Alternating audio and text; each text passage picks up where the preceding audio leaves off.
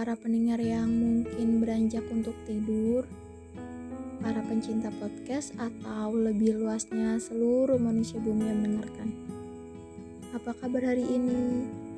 Semoga jawabannya selalu manis dan bisa berdamai dengan diri sendiri. Halo, kembali lagi di episode ke-23. Aku awali hmm, episode kali ini bakalan ditemenin oleh suara-suara yang dari luar seperti yang kalian dengarkan ini suara katak. Oke, fokus aja ke suara aku ya. Hmm, kali ini gue akan ngebahas persoalan tentang bumbu-bumbu dalam kasus pertemanan. Ya walaupun sebenarnya nih ya gue belum ngalamin apa itu jatuh cinta, apalagi ke teman sendiri. Yang mana notabene satu circle Nah, episode kali ini gue akan mencoba untuk berani ngebahas tentang gimana rasanya jadi manusia yang terjebak sendirian tanpa arah dalam kasus friendzone. Wah, gimana? Sudah ada bayangan untuk episode kali ini? Hmm, sumpah ih, gue belum ngalamin untuk berada di titik friendzone. Wah, apa dulu ya yang gue akan bahas? Hmm, Mungkin definisi dari friendzone hmm, enggak sih enggak. Ya karena ini bukan akun Wikipedia. Mungkin gue akan ngejabarin dulu kali ya apa itu friendzone. Yang kalian tahu pasti friendzone bisa diartikan sebagai zona pertemanan di mana rasa suka itu muncul karena pertemanan yang terjalin kali ya rasa suka ke teman sendiri itu muncul karena diawali dengan rasa nyaman mungkin. Terus mereka dua tokoh selalu ada di setiap saat bahkan bisa dibilang 24 jam nonstop. Bisa dikatakan juga karena keseringan sama-sama. Ya gimana sih ya namanya perasaan. Kita sendiri nggak bisa ngatur untuk ke siapa seharusnya jatuh cinta ngontrol kapan waktu yang tepat untuk naruh hati. Terus, apalagi tentang ngarahin perasaan untuk jangan jatuh cinta. Aduh ribet kalau ngebahas persoalan perasaan. Ya karena nggak bisa gue jelasin pakai teori, apalagi pakai rumus. Tentu nggak akan ada ujungnya. Ini kan namanya friendzone ya kan, mustahil dong untuk nggak temenan Ya namanya temen pasti ada interaksi. Mungkin bisa dimulai dari hal-hal sangat kecil, semisal chattingan setiap saat, ngebahas hal-hal random sampai bercerita tentang keadaan pribadinya, terus diboncengin sampai mungkin ngalamin ditraktir sekali-kali. Wah, itu terdengar sangat sederhana, tapi tidak bagi beberapa manusia lain. Terus rasa itu muncul dimulai dari hal-hal yang tadi yang sangat kecil itu kemudian bertumbuh lalu menetap gitu kali ya. Mungkin perasaan juga tumbuh yang awalnya nggak gimana-gimana dengan adanya kata temen berkali-kali mengadakan pertemuan akhirnya juga timbul perasaan ingin mengubah status Ya walaupun terdengarannya sangat aneh tapi ini bisa dikategorikan sebagai fakta nggak sih? Kasus friendzone bukan lagi kasus yang sangat asing kan? Balik lagi ke perkara kita nggak bisa ngatur hati untuk jangan jatuh cinta ke teman sendiri. Bukan perkara yang gak mudah.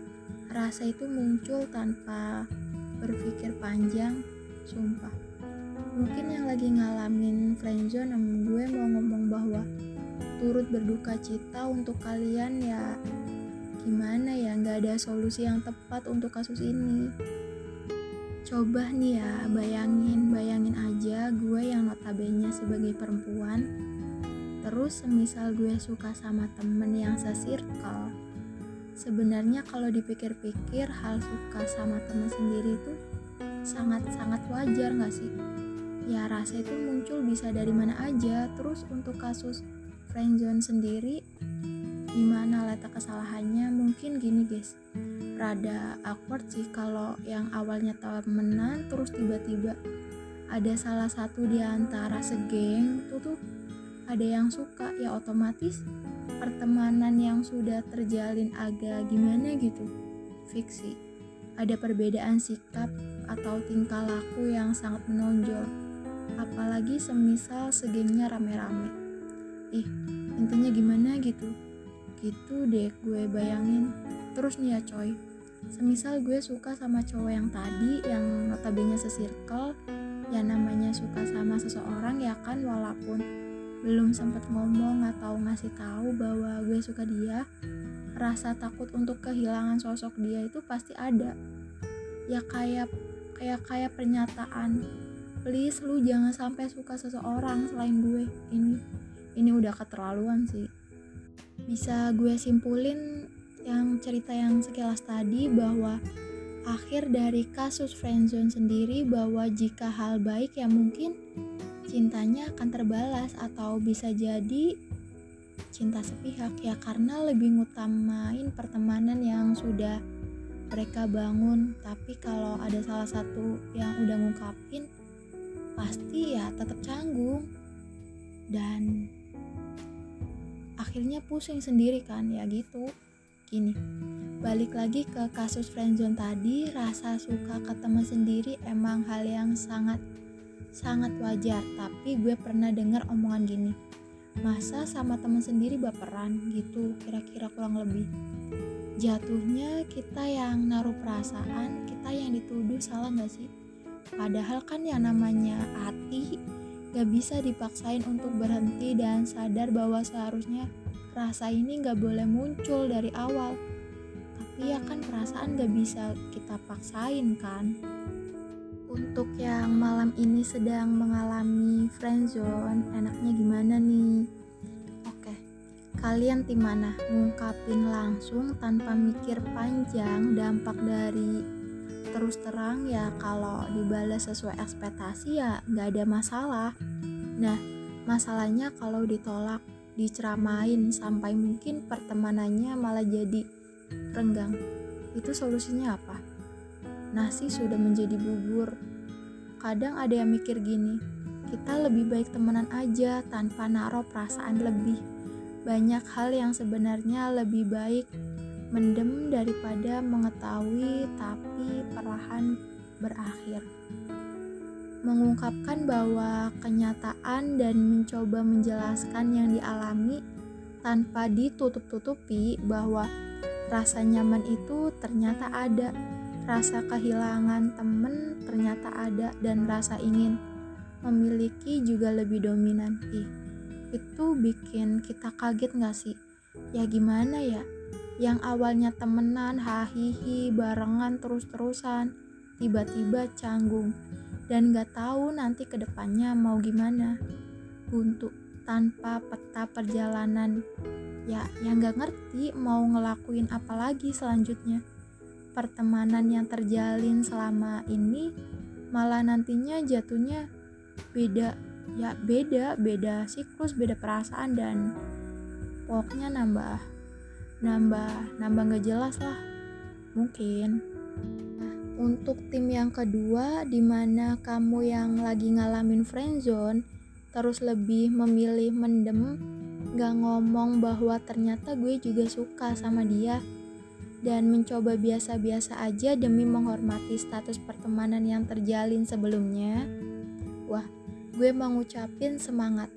Ya karena itu hal yang sangat gak gampang, gak mudah, butuh effort gede untuk selalu make topeng bahwa sebenarnya punya perasaan lebih tapi sebisa mungkin untuk terlihat biasa-biasa aja demi demi tadi demi mempertahankan status pertemanan. Gue juga mikir bahwa yang dilakuin tadi pasti pasti sangat sakit sih. Sakit bahwa rasanya ketika cintanya nggak dibalas sesuai ekspektasi apalagi semisal si yang dituju atau yang disukai bener-bener nggak tahu perasaan kita dan mungkin bisa aja dia mengistimewakan orang lain. Astaga sakitnya sampai sini. Duh gimana ya soalnya? Soalnya kalau ngomong terus terang bahwa ternyata gue juga punya perasaan Yang dikorbanin ya status temen yang sudah dibangun. Kalau mendem sendirian yang ada malah makan hati tiap hari dan harus punya skill terbiasa untuk menahan diri. Jadi, bisa disimpulkan bahwa dalam solusi kasus friendzone, ini entah memendam atau terus terang, dua-duanya sangat-sangat beresiko.